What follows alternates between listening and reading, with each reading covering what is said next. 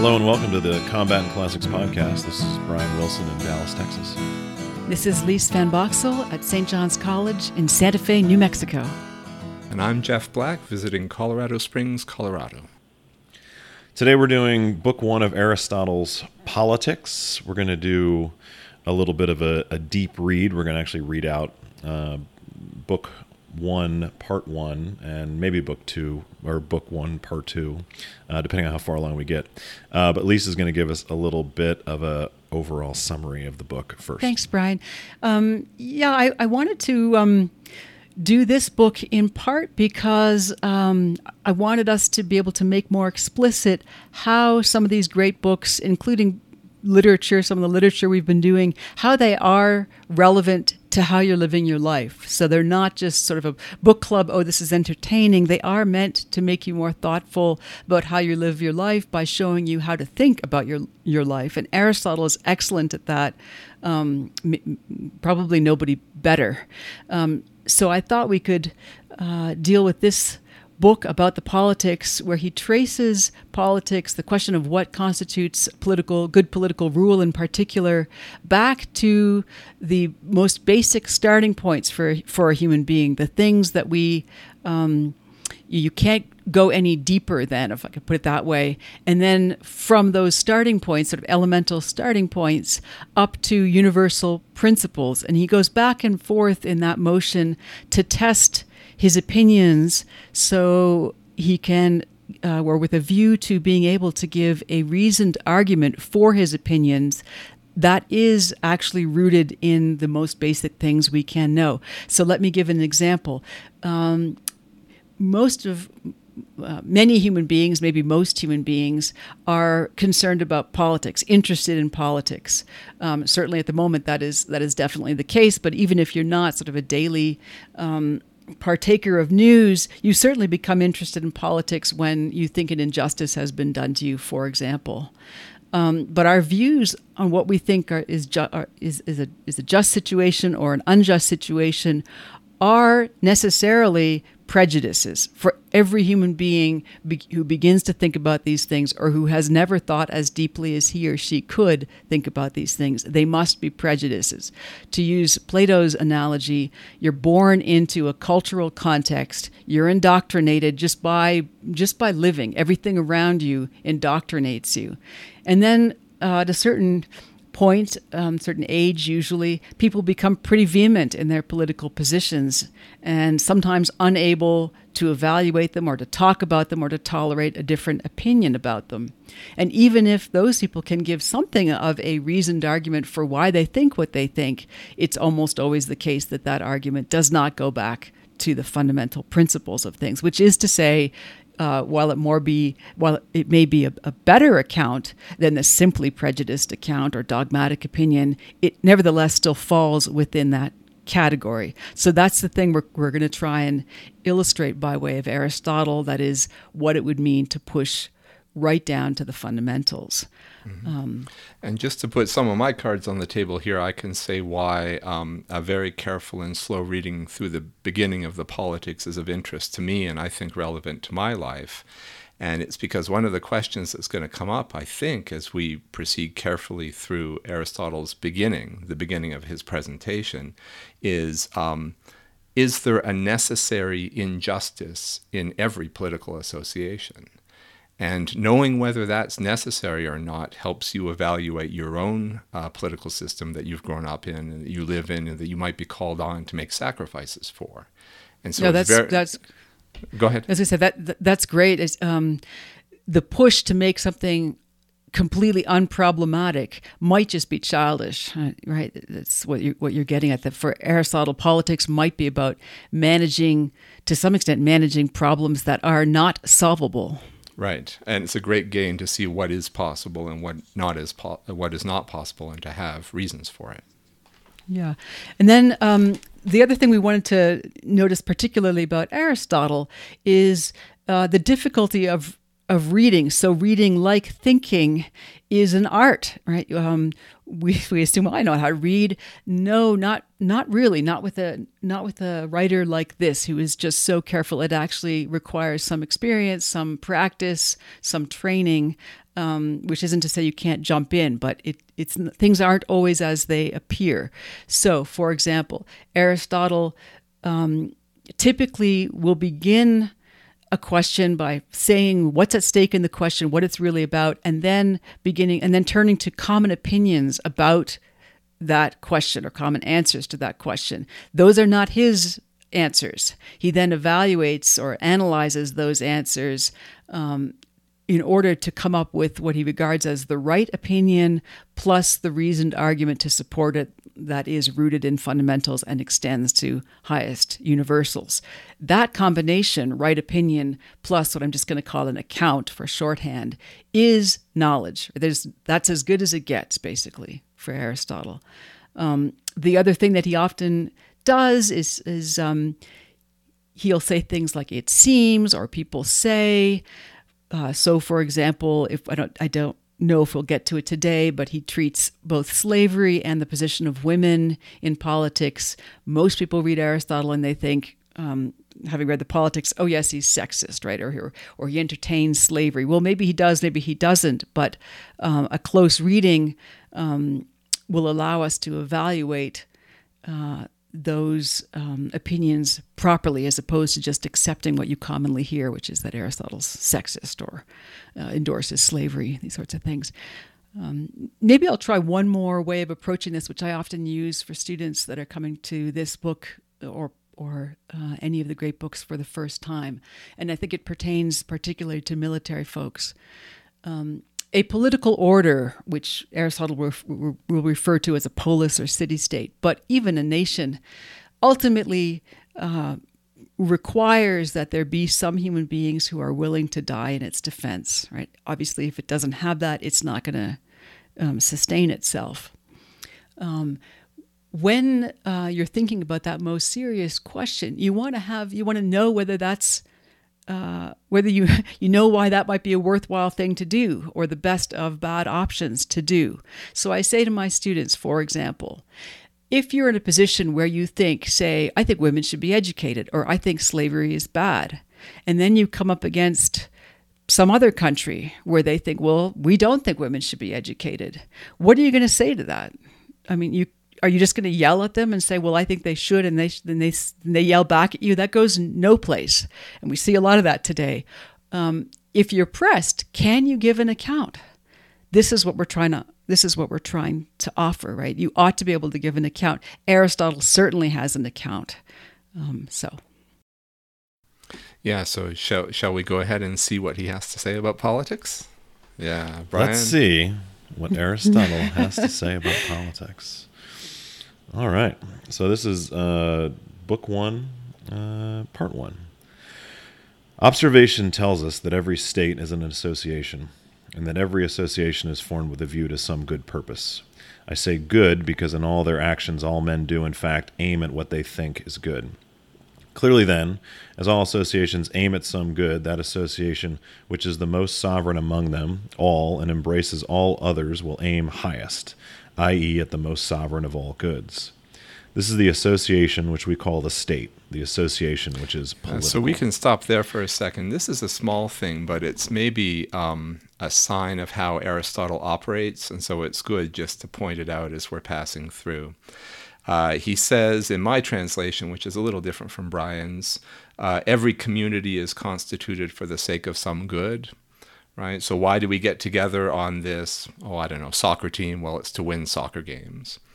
And then he says, by way of explanation, for everyone does everything for the sake of what is held to be good. And immediately, I think in Brian's it was what they think is good. And immediately you see uh, a subtle but really important gap has opened up in his argument. These two sentences don't say the same thing, right? Uh, the community is for the sake of some good, but it might just be for the sake of what its members think is good. There's the additional question is it a real good? Right, Jeff. Would you uh, would you add to that? I don't know that these suggestions are mutually exclusive, but um, the city actually is for the sake of some good because if you if it if you didn't think or know is for good, you wouldn't have this partnership. But the problem is that although it ought to be for the sake of some good, and that's why you join it, um, you might not have been sufficiently thoughtful about whether or not it is good for you. So there's this disjunction between what actually is good and what you believe to be good. Is that fair? Yeah. Yeah, that's right. That's a good way of I think of characterizing the two levels that are at work, right? What is said about why we're doing what we're doing and what actually happens as a result of us doing what we're doing. Yeah. What did you make? Uh, I had the same translations as Jeff, but I, when I was preparing for today, I thought this was um, a phrase that might trip people up. Um, he says, "The partnership that is most authoritative of all and embraces all the others does so particularly, and aims at the most authoritative good of all." I was interested in that particularly. What does he mean there? Let's just make sure we understand. Yeah, I took that word as an intensifier. In other words, more so would be a synonym for particularly, but there might be a more precise way of characterizing that. Isn't he trying to explain something like why um, a state, say in the American system, has to give way when the federal government makes a claim, or why it sometimes has to give way? Right? Because maybe the good that the federal government pursues is said to be more, what, comprehensive? A higher mm-hmm. good? Is that what he's driving at with the word particularly? There's another possibility. Maybe uh, I don't want to over- overread it, but it's always best to cast out as many options as, as they're at least not ridiculous, and then weed them back. um, but I was also wondering whether he meant um, it's not enough to speak in in uh, simply in sort of vague universal terms, but we're actually talking about uh, specifics. Is that fair? Um, well, I'm I'm a little confused as to the specifics, right? Like my translation, just those last two sentences. Clearly, then, as all associations aim at some good, that association which is the most sovereign, mm-hmm. I'm using sovereign here instead mm-hmm. of authoritative, I think. Sovereign among them all and embraces all others will aim highest, i.e., at the most sovereign of all goods. This is the association which we call the state, the association which mm-hmm. is political. So there's something, we haven't defined it yet, but it is the sovereign of all goods or the authoritative of all goods. And that you need the state association to try yeah. to attain it and so it, it, it, seems like it's teasing it, it's teeing up you know at some point hey later we're going to get on to what is the sovereign of all goods what's the greatest good and is and so is that i mean between authoritative and sovereign i mean are we talking qualitatively you know greatest mm. good is that another way to describe mm. that or would you guys describe it some I think I'm, I'm leading towards jeff's suggestion which is simpler than than these um other interpretive suggestions, namely the intensifier. That what he's saying is, I, I prefer the word author- most authoritative because sovereign will get us mixed up perhaps with, with kingship, a particular form of political rule, but that um, any other you have um, less comprehensive associations, like he'll go on to speak about, say, the household, but the one that encompasses all of the associations in your life is going to be the political association, and that is the most authoritative one, by which he means most comprehensive. And maybe my reading of, or my wondering about particularly, is not directly um, in the text, but might be worth uh, noting anyway. Um, to the extent that there is some, it's a sort of a modern concept to push toward a world state, world political community. Aristotle that's going to be nonsensical for Aristotle, right? That's what I guess that's what I was um, maybe un, un, illegitimately, but flagged for me by this first sentence, right? That you, yeah. Yeah, it's. I think it's helpful that you point this out in part because um, I might at least um, at this point in Aristotle's argument um, have kept the world state option open uh, for for the following reason. Um, it looks to me like he's describing some kind of um, conversation between associations where they each make claims about the um, authoritative or comprehensive characters of their goods. Um, one way of winning the argument is by making an argument about a good that applies to all human beings as human beings. Right? My political association applies to everybody as human beings. If you do that, uh, you're kind of headed towards a world state uh, despite yourself. So, yes, I, yeah. I think I, th- I think we are. I agree with you that, that at this point we couldn't rule it out. Um, um, and, and maybe by the end of the podcast we won't have covered enough to rule it out either. Um, but it might also be the case, and I'll just leave it open as a question, Jeff, referring back to, to something you said in our intro, it might also be the case that even if something about a human good would suggest um, this very large um, sort of world state, that that might not be possible because of other um, limitations that are given to us by nature. So maybe we'll just leave right. it open as a, as a question. Yeah. Yeah, sounds good. What do you think, guys? Do you want to press on, Brian? Oh, yeah. yeah. Sentence number one. one down. we got three sentences okay. in. All right. It is an error to suppose, as some do, that the roles of a statesman, of a king, of a household manager, and of a master of slaves are the same, on the ground that they differ not in kind, but only in point of numbers of persons that a master of slaves, for example, has to do with a few people, a household manager with more, and a statesman or king with more still, as if there were no difference between a large household and a small state. They also reckon that when one person is in personal control over the rest, he has the role of a king, whereas when he takes his turn at ruling and at being ruled according to the principles of the science concerned, he is a statesman. But these assertions are false. This will be quite evident if we examine the matter according to our established method. We have to analyze other composite things till they can be subdivided no further, because we have reached the smallest parts of the wholes. So let us in the same way examine the component parts of the state, and we shall see better how these two differ from each other, and whether we can acquire any systematic knowledge about the several roles mentioned. So, do we want to say something about this idea of the elemental how important that yeah, is. I, I, think we definitely do. But can I just um, maybe say something brief? It might not be terribly interesting, but it, it's worth getting out on the table about the supposition that um, rule only differs in terms of the number of people ruled, and also whether you do it, as it were, continuously or intermittently, whether you let other people rule occasionally over you. Um, I guess a kind of defense of that view would just be to say something, maybe this is too simple minded, but to say something like ruling means just telling people what they should do. And it really doesn't change uh, based on how many people you're telling. It's just telling people what they need to do. You know, what they need to do for themselves or for you, it doesn't matter. Right? But that's the essence of ruling. And it looks like Aristotle thinks that it's got to be more complicated than that, and it's partly because of this question of complexity we're about to get into.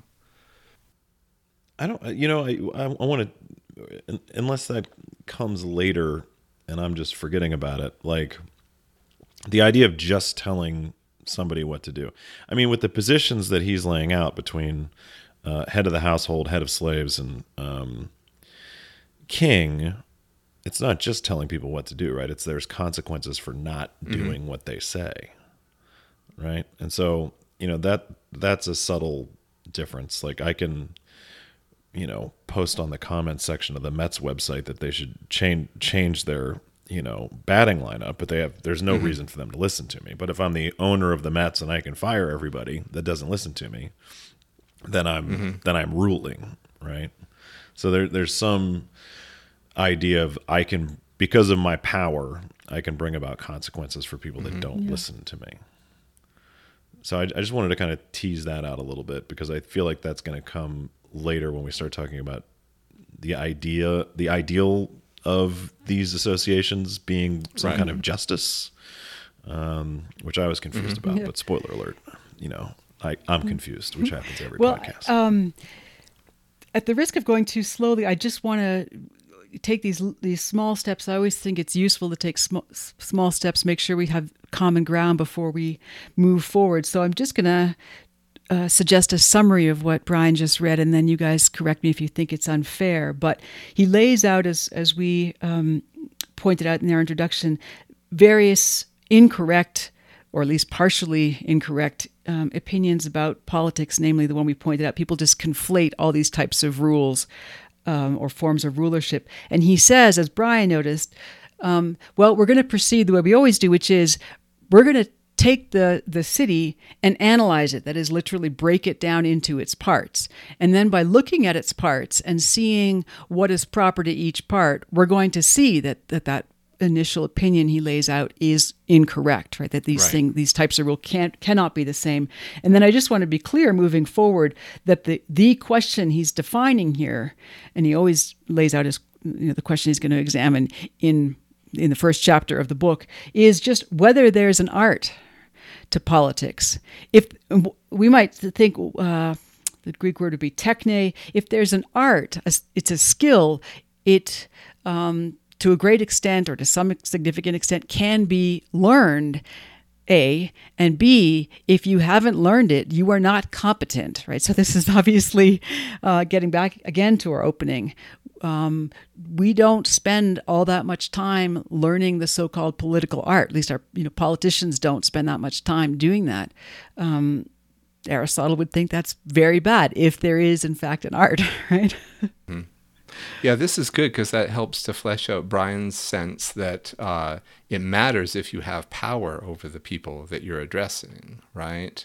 Uh, I guess the typical form of an art would be something like um, a hypothetical necessity, right? If you want this, you must do that, right? And so you can't just blurt out orders at anybody without reference to what degree of power you have over them or to the kind of person they are. And so, presumably, a, a large part of the content of this political art would be learning those if then necessities. Right. It also means that if there is an art, and again at this point it's just just a question, if there is an art, and if you understand what that art is, you will also um, legitimately be able to legitimately judge uh, people who want to rule or who are ruling, because you'll just see do they have you know the skills that I know are necessary for this art. I think it's like saying uh, someone's going to be, I don't know, a dentist, right? But they never actually learned the art. And well, we maybe don't want those people working on your teeth, right? That kind of thing. Yeah. Right. And it's just one other thing I just want to bring up, just because, you know, for our readers who kind of hear us doing this regularly, like Aristotle actually calls it out, where he says in that last paragraph, we have to analyze other composite things till they can be subdivided no further because we have reached the smallest parts of the wholes, right? So this is something we try to do in everything that we read, where we try to get to its most base essence and then understand how it got built up right? And if we're trying to build you know when we're trying to build our arguments for whatever point we're trying to make it we're also trying to do it with the smallest composite parts of the argument. Be very specific about the elements we're using and how they come together because you know we want to do that so that somebody can tell us we're wrong right? If we don't if we don't use the elementals uh, or we're not using the elementals that the author is using or some kind of universal elementals that we can point to then we're either going to mislead our, our fellow readers uh, or we're going to mislead ourselves in how That's we're right. analyzing these things You know, again, when I was thinking about uh, prepar- preparing for this and why I wanted to do this particular book, I was reminded of something Jeff and Jeff uh, raised, but all of us are familiar with it as um, people involved in the community of Saint Saint John's, the community of learning that is Saint John's, and that is this this phrase: "Reason is the only authority." Right, going back to what Brian said, um, we go back to the fundamentals because if I know that I cannot go any uh, to any smaller part. I'm starting at the, the one that's that's really the proper place to begin and build forward. Then just using reason alone, I actually ought to be able to prove or prove as well as can be done, which I'm just going to say is to prove my argument. And so too, if I start somewhere and somebody else says, "Oh yeah, but you overlooked X," right? I can know that I'm wrong. So now we start to see it. It's not just a matter of assertions. That there are, according to Aristotle, and um, uh, there are ways a human being thinks, and um, and we can all sh- know about these shared starting points. Right? If you don't have them, you don't have an account. I also like the uh, punk rock version of that, which is reason there's no authority. I just, I just, I just feel like that there's uh, St. John's is missing out on like a great T-shirt option with like Sid Vicious on it with like "Reason knows no authority." So, just a, an idea for the marketing department. Excellent. Okay. Anyway, we do we want to go to the the, the pairs? 'cause Do we want to move on to the definitely pairs listening paragraph? yeah, you guys want to start on chapter two? yeah, let's do it. All right, let's go. Okay. We shall, I think, in this as in other subjects, get the best view of the matter if we look at the natural growth of things from the beginning. The first point is that those which are incapable of existing without each other must be united as a pair. For example, the union of male and female is essential for reproduction, and this is not a matter of choice, but it is due to the natural urge, which exists in other animals too and in plants, to propagate one's kind. Equally essential is the combination of the natural ruler and ruled for the purpose of preservation. For the element that can use its intelligence to look ahead is by nature ruler and by nature master, while that which has the bodily strength to do the actual work is by nature a slave, one of the things, one of those who are ruled. Thus, there is a common interest uniting master. Yeah, I guess Okay, we should just pause, pause there. there. Yeah. okay, so I, I anticipate, or maybe maybe incorrectly, but um, that some people will pause with this claim that men and women need each other, um, and I guess I could see a number of ways in which people might object to that off the cuff, and one might be, well, you know, sex, strictly speaking, isn't a necessity. It's not like food. It's not like I'm going to die if I don't have sex. Um, right, or, or some people won't anyway. Um, that's not his claim here, right? So to the um, pointing specifically to male and female. Obviously, now we're, we we we wouldn't limit sexual or other meaningful relationships just to that combination. He is here, but the argument is actually based on, or correct me if you think I'm wrong, but it looks to me like it, the claim is basically if the human being per se or the species did not have this combination of male and female, it wouldn't reproduce, so it wouldn't be. So, is am I right to think that that's why he's saying this is what's necessary? It's necessary for reproduction. Um, now, I understand that gets you know com- more complicated with technology, et cetera. But in its simplest form, this is the claim. Yeah. and I think it's important for just the how to settle this argument within the natural world, right? Because he's going to come back to this later, where he's going to describe like what nature does. Um, so I think it's important to put it in that context. Um, it, it, helps frame the argument later on for me in in how he's describing things, and you know makes makes hierarchy a little bit more easy to stomach. I think to a degree because you know, kind of like what you alluded to, at least like some of this stuff, you're just like, no. Uh, but if you if you switch over to the natural world, the non-human world, and then you can maybe buy hierarchical systems a little bit Yeah, if. I can just press on that uh, word hierarchy for a second, there is a really interesting nuance to me that that builds on that thought. Um, it looks to me like Aristotle says um, those who need one another on account of preservation are the naturally ruling and ruled, but not those who need one another for the sake of reproduction and the perpetuation of the species, right? In other words, the need for preservation has a political character built into it from the beginning that the erotic need does not have, right? That if it has a political character, it's not intrinsic to the erotic need, but it's going to be superadded later on, right? And so watching how the, the pairings based on self-preservation, which are political, and the pairings based on perpetuation of the species, which are not, watching how they interact is going to be part of the very interesting putting together of the elements in this section. yeah, so we have propagation and preservation. Well- Let's form the household. Well, actually, can I form the can I just? household? I, well, yeah, there got- is we more actually. more? We, um, there's Okay. three steps to this, right? So, sorry, there's going to be quite a lot of repetition, but um, in my translation, first, then there must of necessity be a conjunction of persons who cannot exist without one another, and then two types. On the one hand, male and female for the sake of reproduction, which occurs not from intentional choice, but as is also the case with other animals and plants, from a natural striving to leave behind another that is like oneself. So that's that's part of just the nature of living beings, in, including plants.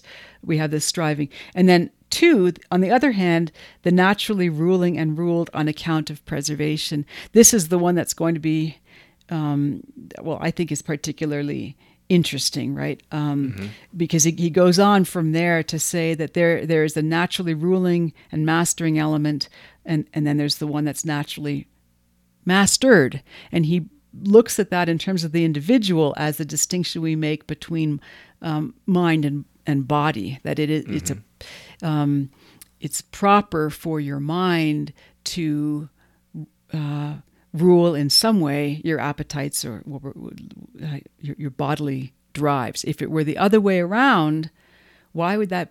Could we say now why that would be not natural in terms of just what he said so far? Well, one thing that occurs to me is that perhaps the um, desire to reproduce and leave behind another like oneself could interfere with your preservation, right? And your foresight might tell you if I do this, there's going to be a risk to my preservation, uh, even though I feel some kind of natural erotic drive to do it, right? So there's a kind of built in tension uh, in the human being and in other beings that's coming to the fore here because they have foresight. Mm-hmm. There is one other thing that I wanted to point out that just puzzles me. I don't know if we can say anything about it now, but um, following again on Brian's noticing the um, the need for elements in the argument, um, if I were going to analyze something into its elements, I don't think um, the first thing I would say um, about those elements is that I want to see how they um, develop or how they come to be or something like that naturally. In other words, it's not it's not clear to me that we have the elements, or Aristotle's claiming that we have the elements, even beginning here. Um, and part of the reason that that's not clear to me is because things already seem to be happening; they're moving, right? Yes. Whereas I kind of expect the elements just to sit there once I've analyzed them until I start putting them back together. Yeah, that's right. Yeah, I might say just um, just returning a little bit to this, what's naturally ruling and ruled in terms of what we've done.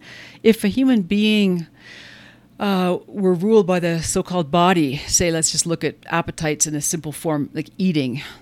So um, you never use your mind to rule over the desire for food. You just pig out all the time. Well, that is actually uh, going to undermine your preservation, right? So your health, but maybe also some other other striving. So that might be a, a simple way to think about um, the hierarchy he sets up here between mind and body, a sort of sim- simple illustration of, of why that ought to be the case, that your mind would in some way rule your body. Um, mm-hmm. And that's good because it broadens it from the example I gave of erotic desires that might imperil our preservation to any bodily desire. Right. right. In other words, it says the natural world is not constituted so that the the body's doing what it wants at all times is going to work out well for that body right? Yeah. There's a complication that requires mind to start sorting it out. Yeah. Okay. Why do I really want a whiskey? but you're not going to get one because of foresight, Brian. yeah, you keep telling me like your foresight. You know, use your intellect. Some part of me is just going. Oh, whiskey. Uh, do we, do we want to form the household? Okay because uh, I want to try to form the state. I, I want, Rome I want to try built to at least day, form Brian. uh, nature then is distinguished between female and slave. She recognizes different functions and lavishly provides different tools, not an all purpose tool like the Delphic knife. For every instrument will be made best if it serves not many purposes but one but non Greeks assigned to female and slave exactly the same status. This is because they have nothing which is by nature fitted to rule. Their association consists of a male slave and a female slave. So, as the poets say, it is proper that Greeks should rule non Greeks, the implication being that non Greek and slave are by nature identical. Thus, it was out of the association formed by men with these two, women and slaves, that a household was first formed. And the poet Hesiod was right when he wrote, Get first a house and a wife and an ox to draw the plow. The ox being a poor man's slave. This association of persons, established according to nature for the satisfaction of daily needs, is the household, and members of which Charondas calls breadfellows, and, and, and Epimenides the Cretan stable companions. Should we stop there? Yeah. yeah All right, good. so we have a household, and we've we, so we've established here that like uh, Aristotle is uh, teasing out the fact that like we Greeks don't don't believe in this hierarchy that non-Greeks have, right? The non-Greeks have a different hierarchy the, than the Greeks. Uh, well, they the the I thought the the criticism is that Aristotle saying if you really want to be clear headed, there ought to be one task for every everything.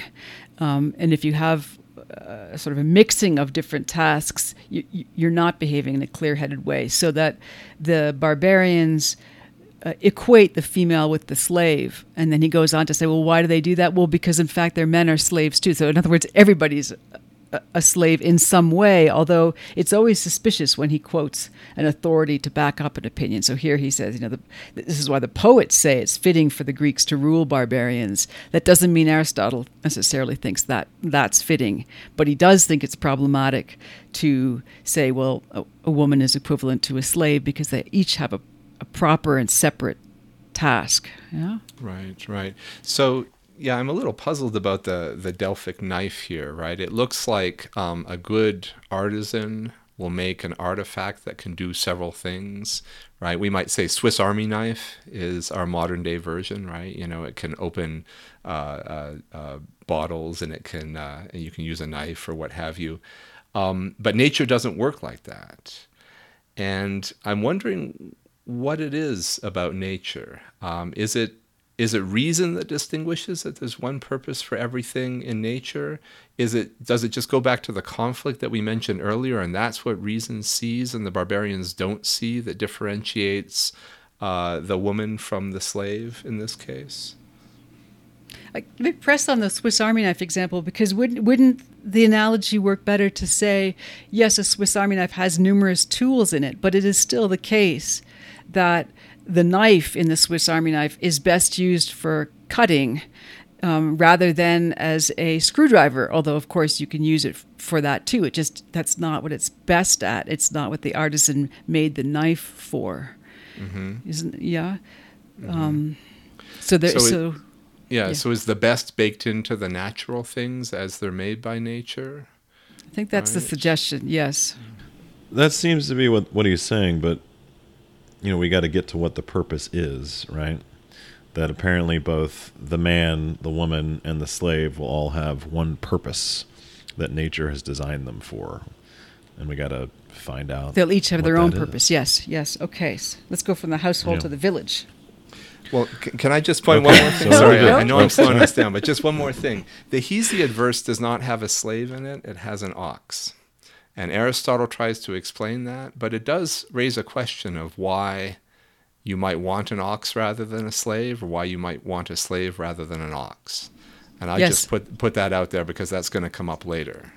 Okay, well, if you're going to do that, then let me know too that in the first the first poet, when he says the poets say it's fitting for Greeks to rule barbarians, it's not clear that Aristotle agrees with that. But when he quotes Hesiod in the uh, what you just referred to, Jeff, he says he says Hesiod's verse is rightly spoken. First a house and a woman and an ox. So he seems right. to endorse that. That's that's a correct uh, opinion. Yeah. Okay. My only note is that I'm bad at pronouncing Greek names. All right, let's form the village. The next stage is the village, the first association of a number of houses for the satisfaction of something more than daily needs. It comes into being through the process of nature in the fullest sense, as offshoots of a household are set up by sons and grandsons. The members of such a village are therefore called by some homogalactic. Yeah, yeah homogalactic. Cool this is why states were, were at first ruled by kings, as are foreign nations to this day. They were formed from constituents, constituents which were themselves under kingly rule. For every household is ruled by its senior member, as by a king, and the offshoots too, because of their blood relationship, are ruled in the same way. This kind of rule is mentioned in Homer. Each man has power of law over children and wives. He is referring to scattered settlements which were common in primitive times. For this reason, the gods too are said to be governed by a king, namely because men themselves were originally ruled by kings, and some are so still. Just as men imagine gods in human shape, so they imagine their way of life to be like that of men. So the so the village is the outgrowth of the family, and uh, there's a close association. It looks like between the the father, there's the head of the household, and and the king. That'll get complicated later, which we're obviously not going to get to. But but um, but then but then we get to the city. So maybe is it okay to push on in the interest of time? Yeah.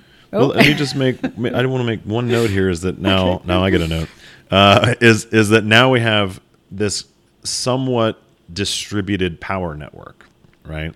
We have not necessarily one person that rules everyone directly, like you would have within the household, but you have people ruling other individuals dispersed, right?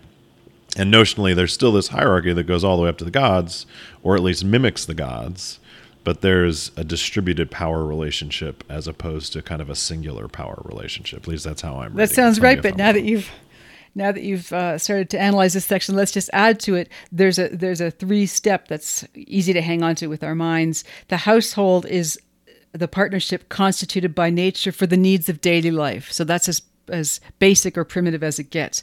The village is for the sake of non daily needs.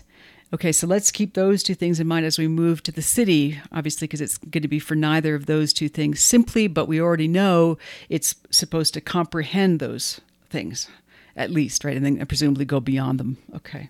Yeah.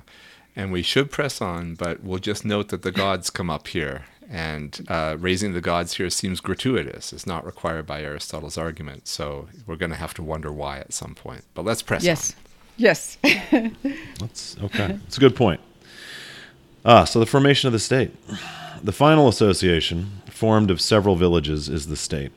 For all practical purposes, the process is now complete. Self sufficiency has been reached, and while the state came about as a means of securing life itself, it continues in being to secure the good life. Therefore, every state exists by nature, as the earlier association associations too were natural. This association is the end of those others, and nature is itself an end. For whatever is the end product of the coming into existence of any object, that is what we call its nature.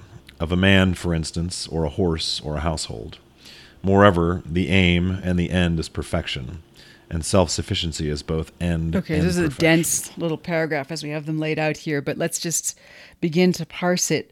Um, there is the assertion of nature as the proper authority. To go back to what jeff was noting before nature has one end for each thing or the, the thing is most defined by the end that is peculiar to it. Um, he goes on to say okay so it's clear that um, the union of man and, wo- and, and woman at least for the sake of reproduction, is is natural and necessary.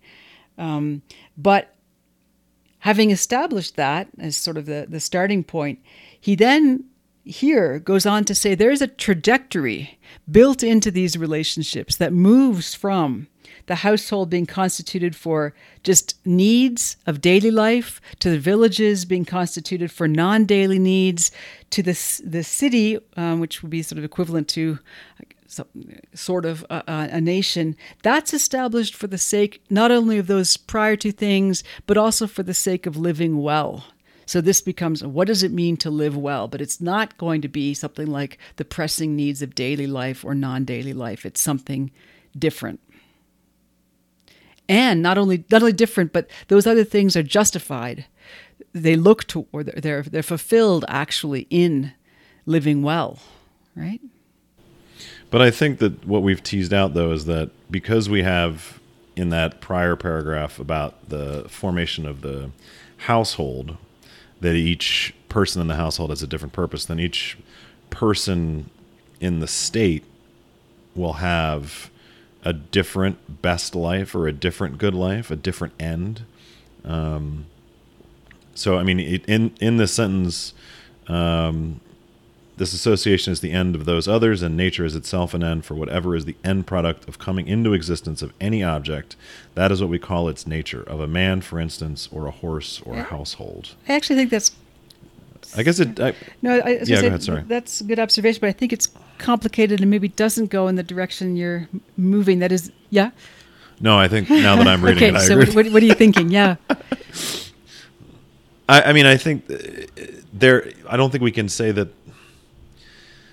I guess we got to figure out what the purpose is of women and slaves according to Aristotle, uh, and also, you know, he specifically lists of a man or a horse or a household. So then there's some other purpose for a man versus for a household. And I, I guess I, that's Even though I mean, I'm, that's a gender yeah, neutral use of man there, so we could just plug in human being as well. So the complication I was seeing, Brian, that I think you're hitting Oh, okay. on is um, the the most primitive associations divide beings according to the end that's peculiar to them. Um, a man, a woman, and an ox. Um, they might have sim. Of course, they do have some similarities and underlying similar needs, including ox and human being, like food, food, etc. But they also have ways in which um, things that are peculiar to them that the others can't fulfill or can't fulfill as well. Certainly, reproduction prior to t- technology, at least, um, that's going to be true of man and woman. Um, then, when he gets to the city and we're dealing with no longer just basic uh, uh, daily needs and non daily needs, but now we're talking about living well, he divides it in the way you suggest, Brian. And now we, we he speaks of living well in terms of the individual, the human being, and in terms of the household, and those are separate. So it's it's at least possible now that the household, which emphasized differences between human beings, is superseded by the city and its goal of living well, which um, actually emphasizes the underlying sameness of the human being per se. That is, there's something shared and higher than gender differences. So for me, it would be uh, good to understand better this trajectory from um, the beings that cannot exist without each other, right? So the man who, the male who cannot perpetuate his species without a female, and who cannot plow the fields enough to feed himself without an ox, to um, the concern, uh, maybe on the part of at least two of the three of those, for living well right? Is it that once you become convinced that you're going to be able to exist, right? That uh, your existence is not threatened in one way or another, uh, you just naturally start to wonder, well, couldn't it be better than this? Or are there other difficulties that present themselves at each stage as the association grows and it's necessary to address them? And so there's a kind of natural dynamic that presses you from one to the next to the next kind of association as it grows. Yeah, yeah. So maybe in light of that, is it, um, I'll just reread my translation of, of what the city is, because of course this is part of what we're aiming at. Every city, therefore, exists by nature, if such also are the first partnerships. For the city is their end, and nature is an end. What each thing is, for example, a human being, a horse, or a household, when its coming into being is complete, is, we assert, the nature of that thing. And that for the sake of which a thing exists or end is what is best, and self sufficiency is an end and what's best. So, yes, to Jeff's last point, it looks like there's a suggestion here that there's a kind of press not even necessarily uh, recognized fully for what it is from the household toward living well. And in the city, living well can be attained, or at least in, in the in the city um, rightly ruled. Super easy stuff, guys. So if you're lost so far, we've formed a village and then we formed a state. All right, so so we've got the state, and now we need to figure out how the individual kind of fits into that, right? Because the individual is still part of it, and we're trying to figure out what's best. So Aristotle's next line, it follows that the state belongs to the class of objects which exist by nature, and that man is by nature a political. Yeah, and I guess I can I can stop us just there because this is one of the things I had on my mind. Uh, an instance of Aristotle's tendency to give a conclusion that he presents as evident that covers up some of the difficulties that he's just spent so much time trying to spell out for us. So if you remember the the passage a few lines earlier that Lise pointed out, right? Um, uh, every city therefore exists by nature if such also are the first communities. Well, it looks like that difficulty has been submerged in this formula that's very famous for Aristotle and that gets quoted all the time. Man hmm. is by nature a political animal. Why am I having trouble buying that? I mean, it, it it's it, it it's it happens a lot, right? But I mean, it's because ninety nine point nine nine nine percent of humanity is born into a state system. So I can't prove that wrong necessarily, but I also am not necessarily going to just say to Aristotle, "Yeah, that's no, you're right," because it happens, right? There, there's, I feel like there's something missing from that argument. It looks like what one way of reading it that might be more faithful to uh, the things that we've been going over just now is to say every human being gets launched on a political trajectory because of uh, certain needs that they have. And one possible uh, destination on that trajectory is becoming a political animal in the sense of being submerged and being made use of um, by a state somewhere, right? But there might be other solutions, there might be other possible outcomes. We might just be explicit, Jeff. You have in mind as a possible outcome, of course, premature as a conclusion, given that we didn't get that far in the reading, but it might be the case that a human being is by nature a philosophic animal. And there Right. might be some there might be a tension between philosophy and politics going back to our very beginning that's irresolvable and has to be managed. That is that we need both things um, that philosophy might be higher than politics but poli- but it might require politics. Um, and um, if that's the case uh, that there is a tension between these things, but philosophy is reliant on politics in some way. That's an example of something that has to be managed rather than um, resolved. Yeah, Right. yeah. Uh, well, we are a little over time, and uh, which it kind of stinks because there's a great Homer quote um, coming up about the war mad man. Um, but we will. Here, here's what you here's what you have to do, listeners. Tweet us. Tweet us Combat and Classics if you want us to do a part two. It's a good idea. Uh, uh, otherwise, we're otherwise we're gonna do uh, Ernest Hemingway, some more Hemingway next. Um, so yeah, any any parting shots though? We we we really got into it today, so thank you for uh, your Yeah, actually- patience, listener. Uh, but I feel like this is why you. yeah, you Brian, do that this. your point is really is really good there. They should definitely tweet you let I have a Combat and Classics Twitter account. I think I've retweeted just- two things, uh, but I am set up. I was just going to say notifications, so- feedback. Um, I, I was just joking there. Really, um, we all look at the tweets, but um, feedback as to as to what listeners are liking um, or not liking would be helpful for us in t- terms of determining what we should do next. Yeah. Well, I think more Brian reading and less Brian talking. Um, You got the voice. The, the implicit. Uh, well, I can't. I can't really say anything incredibly stupid when I'm reading directly from the great books. So I feel like people probably appreciate that, and you guys' subtle nudge in that direction has not been uh, unnoticed, but it is also appreciated. You know, like how can we save Brian from himself? Just have him read. Yeah. Cool. All right. Well, uh, the hills are like white elephants is what we have on the schedule right now for our next pod. Um, also, just a teaser. Um, we'll have an interview with Matt Young, author of Eat the Apple, coming out uh, shortly. We're doing that interview in about two weeks from uh, the recording date uh, today. So be on the lookout for that. And uh, oh, also, if you're in Colorado yeah, yeah. Springs, Come say visit Jeff. us at the U.S. Air Force Academy. Yeah. Did you intro yourself I- at, I at did USAFA, not. or did you Uh, still were you like no, muscle memory at The views St. expressed John's in this program are not the opinion of the United States government or the United States Air Force. Yeah. They covered that on day one. days, days one through four. All right, super. Well, thank you, Jeff. Thanks, guys. you, Thank you very much. I enjoyed it. Yeah, thanks, Lisa.